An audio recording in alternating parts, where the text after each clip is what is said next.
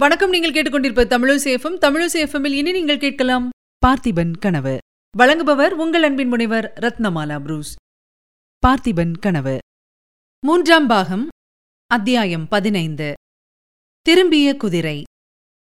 குந்தவி குழந்தை பருவத்திலிருந்தே தந்தையின் பெண்ணாக வளர்ந்து வந்தவள் என்று முன்னமே குறிப்பிட்டிருக்கிறோம். நரசிம்ம சக்கரவர்த்தியே அவளுக்கு தாயும் தகப்பனும் ஆச்சாரியனும் உற்ற சிநேகிதனுமாயிருந்தவர். அவளுக்கு ஏதாவது மனக்கிலேசம் ஏற்பட்டால் அப்பாவிடம் சொல்லித்தான் ஆறுதல் பெறுவாள். சந்தேகம் வந்தால் அவரைத்தான் கேட்பாள். ஏதாவது குதூகலிக்கக்கூடிய விஷயம் நேர்ந்தாலும் அவரிடம் சொல்லி பகிர்ந்து கொண்டால்தான் அவளுக்கு பூரண திருப்தி உண்டாகும். ஒரு கதையோ கவிதையோ நன்றாயிருந்தால் அவரிடம் சொல்லி அனுபவிக்க வேண்டும். ஒரு சித்திரமோ சிற்பமோ அழகாயிருந்தால் அவருடன் பார்த்து மகிழ வேண்டும். இப்படியெல்லாம் வெகு காலம் வரையில் மகளும் தந்தையும் இரண்டு உடம்பும் ஒரே உள்ளமுமாக ஒத்திருந்தார்கள். ஆனால் அந்த காலம் போய் மூன்று வருஷமாகிவிட்டது. அப்பாவுக்கும் பெண்ணுக்கும் இடையே இப்போதெல்லாம் ஒரு மானசீக திரை போட்டது போல் இருந்தது. தேசப்பிரஷ்ட தண்டனைக்குள்ளான சோழ ராஜகுமாரனுடைய ஞாபகம் குந்தவியின் மனத்தை விட்டு அகலவில்லை. எவ்வளவோ முயன்று பார்த்தும் அவனை மறக்க முடியவில்லை.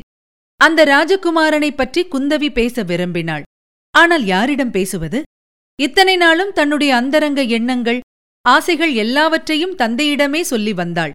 ஆனால் சோழ ராஜகுமாரன் விஷயமாக அவரிடம் மனம் விட்டு பேச முடியவில்லை.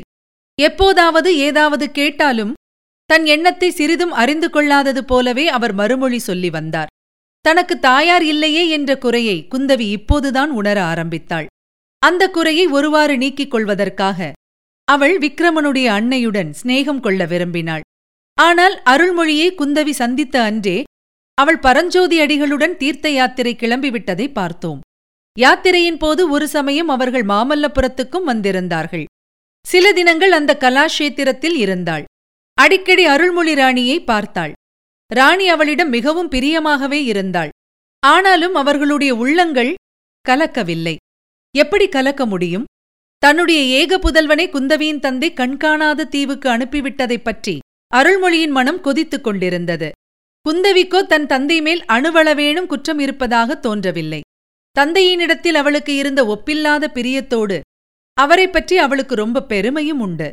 இதிகாசங்களில் வரும் சூரிய சந்திர வம்சத்து சக்கரவர்த்திகளைப் போல் பெருமை வாய்ந்தவர் தன் தந்தை. வடக்கே நர்மதை நதி வரையில் சென்று திக்விஜயம் செய்தவர். ராட்சச புலிகேசியை வென்று வாத்தாபியை அழித்தவர்.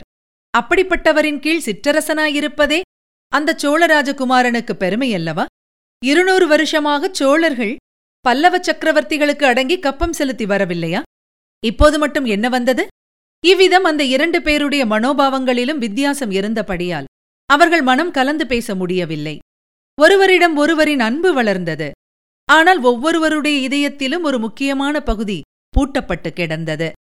ஒருநாள் அருள்மொழி ராணி ஓரளவு தன் இருதயத்தின் கதவை திறந்தாள். குந்தவியின் தந்தைக்கு தன்னை மனம் செய்து கொடுப்பதாக பேச்சு நடந்ததையும் தான் அதை தடுத்து பார்த்தீப மகாராஜாவை கல்யாணம் செய்து கொண்டதையும் கூறினாள். விக்ரமனுடைய பிள்ளை பிராயத்தில் அவனுக்கு குந்தவியை மணமுடித்து வைக்கத்தான் ஆசைப்பட்டதையும் தெரிவித்தாள்.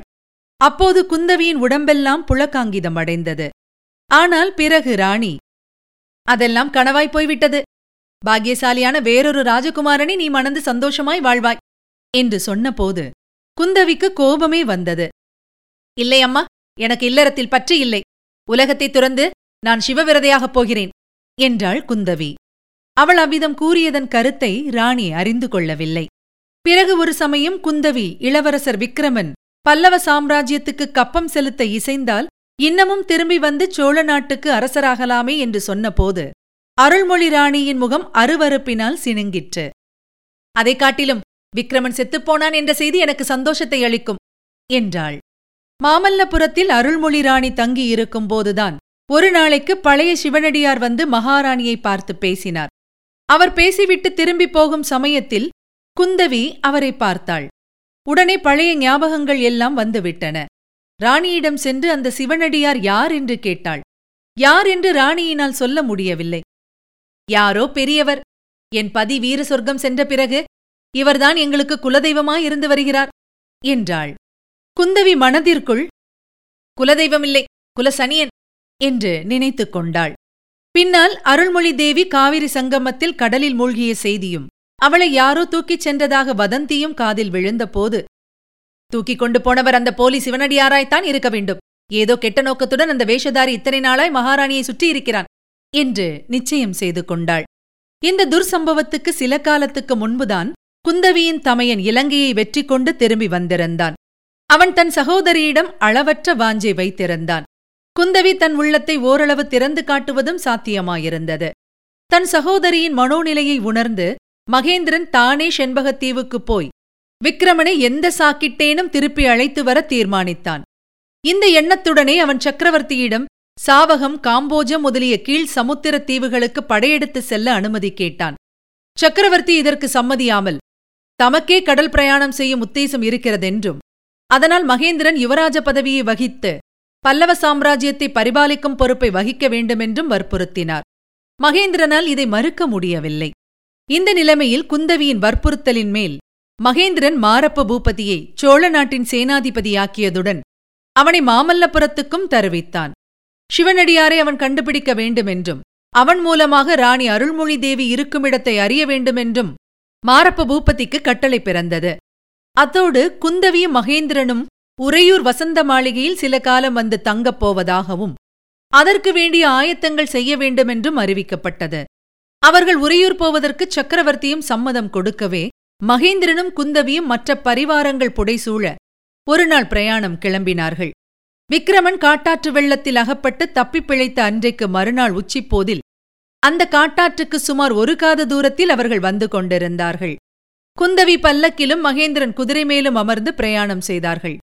மகேந்திரன் தன்னுடைய இலங்கை பிரயாணத்தைப் பற்றியும் அங்கே தான் நடத்திய யுத்தங்களைப் பற்றியும் தங்கைக்கு சொல்லிக் கொண்டு வந்தான். இலங்கை நாட்டின் நீர்வள நிலவளங்களைப் பற்றியும் வர்ணித்தான். குந்தவி வியப்புடன் கேட்டுக்கொண்டு வந்தாள்.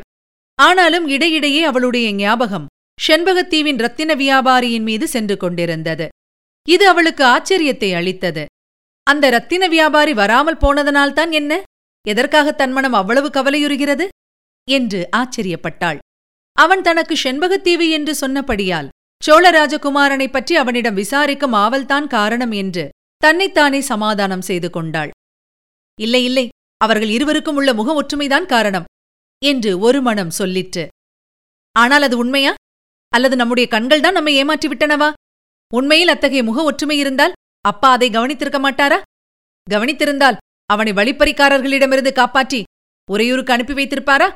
அதெல்லாம் இல்லை. நம்முடைய பிரமைதான் காரணம் என்று இன்னொரு மனம் சொல்லிற்று.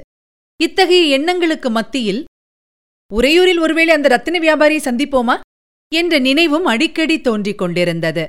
இப்படியெல்லாம் குந்தவி தன் மனத்திற்குள் எண்ணமிட்டுக் கொண்டும் ஒரு காதில் மகேந்திரனுடைய பேச்சைக் கேட்டு ஊம் கொட்டிக் கொண்டும் பிரயாணம் செய்து கொண்டிருக்கையில் அவர்களுக்கு எதிரே திடீரென்று தோன்றிய ஒரு காட்சி அவளை ஒரே அடியாக தூக்கி வாரி போட்டது. இத்தனைக்கும் அந்த காட்சி வேறொன்றுமில்லை. சேணம் போட்டு அலங்கரிக்கப்பட்டிருந்த ஒரு உயர்ந்த ஜாதி குதிரை முதுகில் ஆள் இல்லாமல் தனியாக வந்து கொண்டிருந்த காட்சிதான். அதைக் கண்டு ஏன் அவ்வாறு குந்தவி திடுக்கிட வேண்டும்? அவளுக்கே தெரியவில்லை. குதிரை இன்னும் அருகில் வந்தது. அது அவளுடைய தந்தையின் குதிரைதான் என்பது ஐயமரத் தெரிந்தது. சில சமயம் சக்கரவர்த்தி அதில் ஏறி வந்திருப்பதை அவளே பார்த்திருக்கிறாள். அது எப்படி இங்கே வந்தது? ஒருவேளை அப்பாதான். அவ்விதம் இருக்க முடியாது. அப்பாவிடம் காஞ்சியில் விடைபெற்றுக் கொண்டுதானே கிளம்பினோம்? நமக்கு முன்னால் அவர் எப்படி வந்திருக்க முடியும்? வந்திருந்தாலும் குதிரையேன் இப்போது தனியாக வருகிறது? சட்டென்று ஒரு விஷயம் ஞாபகம் வந்தது. ரத்தின வியாபாரிக்கு குதிரையும் கொடுத்து அனுப்பியதாக அப்பா சொன்னார் அல்லவா குதிரைக்கு பதிலாக அவன் கொடுத்த ரத்தினங்களையும் காட்டினார் அல்லவா ஆமாம் ரத்தின வியாபாரி ஏறிச் சென்ற குதிரையாய்த்தான் இருக்க வேண்டும். ஆனால் அது ஏன் இப்போது தனித்து வருகிறது? ரத்தின வியாபாரி எங்கே? அவன் என்ன ஆனான்? குந்தவியின் அடிவயிறு அப்படியே மேலே கிளம்பி அவளுடைய மார்பில் புகுந்து மூச்சை அடைத்து விட்டது போல் இருந்தது. இதுவரை நீங்கள் கேட்டது அமரர் கல்கியின் பார்த்திபன் கனவு. வழங்கியவர் உங்கள் அன்பின் முனைவர் ரத்னமாலா புரூஸ். மீண்டும் அடுத்த அத்தியாயத்தில் சந்திக்கலாம். இணைந்திருங்கள் மகிழ்ந்திருங்கள். இது உங்கள் தமிழோசி எஃப்எம் இது எட்டு திக்கும் எதிரொலை கட்டம்.